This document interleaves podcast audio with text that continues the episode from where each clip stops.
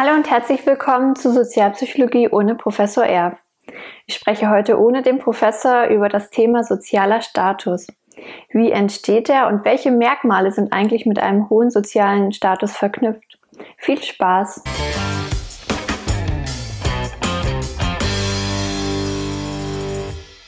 Zunächst müssen wir uns die Frage stellen, was man unter sozialem Status versteht. Er beschreibt eigentlich die Position oder Stellung einer Person innerhalb einer Gruppe oder auch die Stellung einer ganzen Gruppe innerhalb einer Gesellschaft.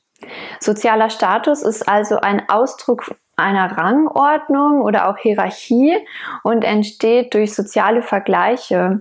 Zu dem Thema soziale Vergleiche haben wir schon ein eigenes Video produziert, das verlinken wir hier Ihnen, da können Sie direkt mal reinschauen. Und da es sich um eine Hierarchie handelt, spricht man eben von einem hohen oder niedrigen Status. Wieso ist dieser Begriff Status jetzt wichtig? Benötigen wir den überhaupt? Sozialer Status ist schon mit dem Ansehen stark verbunden, dass eine Person genießt. Also im Alltag würde man einer statushohen Person beispielsweise eher die Tür aufhalten als einer statusniedrigen Person. Gleichzeitig wird von Menschen, die einen hohen Status genießen, aber auch erwartet, dass sie zum Beispiel in Problemsituationen die Initiative ergreifen und ein äh, einen Lösungsvorschlag für die, eben dieses Problem unterbreiten. Also es geht nicht nur mit bestimmten Rechten einher, sondern auch mit ja, Pflichten und eben auch Erwartungen, die ein Status mit sich bringt. Ein hoher Status geht also oft mit gewissen Privilegien einher und da liegt die Frage nahe, wie man einen hohen Status erwerben kann. Tatsächlich steigt er mit besonderen Leistungen oder auch Erfolg. Man muss aber zwischen erworbenen und zugeschriebenen Status unterscheiden.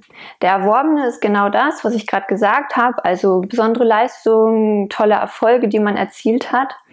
Und zugeschriebener Status beschreibt eher zum Beispiel die Mitglieder eines, eine, eines Könighauses oder einer sehr reichen Familie. Die haben nicht unbedingt etwas dafür getan, dass sie diesen Status genießen dürfen, weil sie zum Beispiel da reingeboren worden sind. In diesem Zusammenhang ist es auch nützlich, zwischen zwei weiteren Arten von Status zu unterscheiden nämlich dem spezifischen und dem diffusen. Der, der spezifische Status hat immer etwas mit der Aufgabe einer Gruppe zu tun.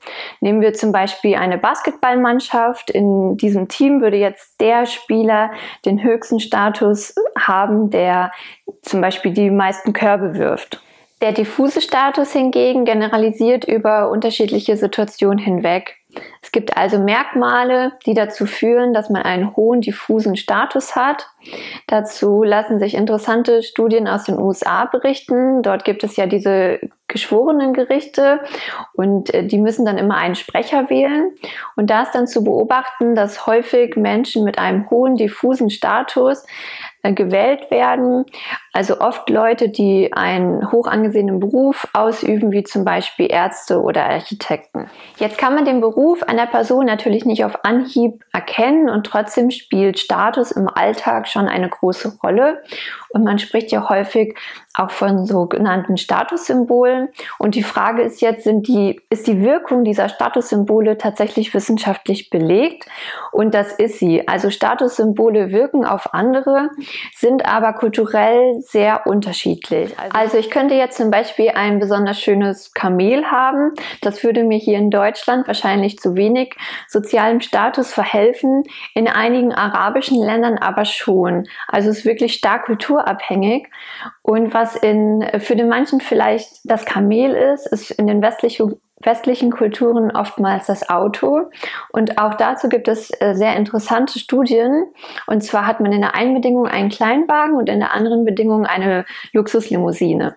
Die stehen jetzt vor einer grünen Ampel, fahren aber nicht los. Und gemessen wird die Zeit der Autofahrer, die dahinter stehen, äh, wie lange sie brauchen, um ihn mal wegzuhupen.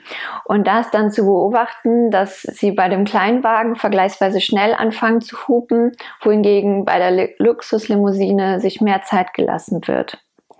Diese Ergebnisse zeigen, dass das Auto äh, auf mit dem Status verknüpft ist. Also die Luxuslimousine wird irgendwie mit einem hohen sozialen Status verknüpft und die anderen Menschen reagieren eben dann auf diesen Status. Jetzt ist das Auto natürlich nicht das einzige Statussymbol, das uns im Alltag begegnet. Es können genauso gut das teure Smartphone oder die hochwertige Uhr sein, in der Firma vielleicht die Größe des Büros oder auch der akademische Titel vom Namen, also der Professor oder der Doktor, äh, die machen sich auch ganz gut. Die Kleidung spielt natürlich auch eine große Rolle. Also wir wissen, dass ein Anzug oder ein Kostüm mit hohem Status verknüpft ist. Den Menschen wird ein höherer Status zugeschrieben. Äh, zum Thema Kleidung haben wir übrigens auch schon ein Video gedreht und zwar Kleider machen Leute. Schauen Sie da auch gerne noch mal rein. Wir verlinken Ihnen das hier. Jetzt ist es aber so, dass nicht nur ein Anzug oder ein Kostüm einem zu Status verhelfen, denn die Kleidung muss auch zum Anlass passen. Wenn zum Beispiel ein neuer Sporttrainer ausgewählt werden soll, dann bringt es nichts, sich einfach im Anzug dahin zu stellen, denn irgendwie passt der Anzug nicht ganz zu der Tätigkeit. In solchen Situationen werden dann eher Menschen mit einem Sportanzug oder einem Trainingsanzug ausgewählt. Übrigens ist es auch nachgewiesen, dass Menschen in Uniform ein hoher Status zugeschrieben wird.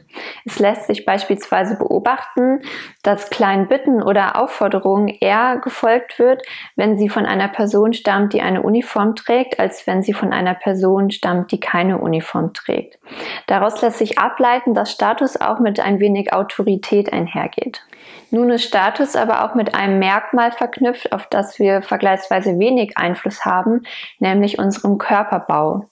Übergewichtigen Menschen wird vergleichsweise ein niedriger Status zugeschrieben. Personen, die groß sind, denen wird ein hoher Status zugeschrieben. Auch dazu eine Studie. Und zwar wird studentischen Versuchspersonen eine Zielperson vorgestellt. Unter unterschiedlichen Bedingungen, manchmal als Student, dann mal als Professor und ein anderes Mal als Dozent. Und am Ende ist es die Aufgabe der Versuchsperson, die Körpergröße der Zielperson zu schätzen.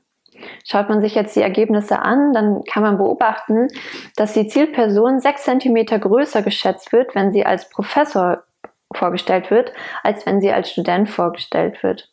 Also auch hier ist die Körpergröße, dieses, also das Merkmal der Körpergröße eng mit dem Status der Person verknüpft. Abschließend möchte ich noch kurz über den Begriff des sozioökonomischen Status sprechen. Hierbei geht es um Merkmale, die einzelne Schichten oder Gruppen innerhalb einer Gesellschaft voneinander unterscheiden. Der Begriff des sozioökonomischen Status hat sich als sehr nützlich erwiesen, da dieser Status eng mit anderen Phänomenen verknüpft ist, wie zum Beispiel der Kindererziehung, politischen Einstellungen, aber auch dem Verhalten in der Freizeit. Um den sozioökonomischen Status festzustellen, werden unterschiedliche Merkmale herangezogen, unter anderem das Einkommen, der Beruf, das Bildungsniveau oder auch die Wohngegend.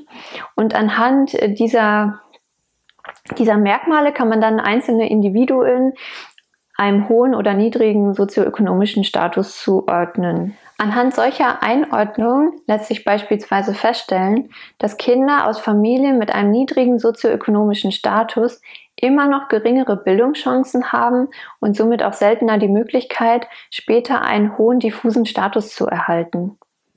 Aber soweit soll es dann auch zum Status gewesen sein.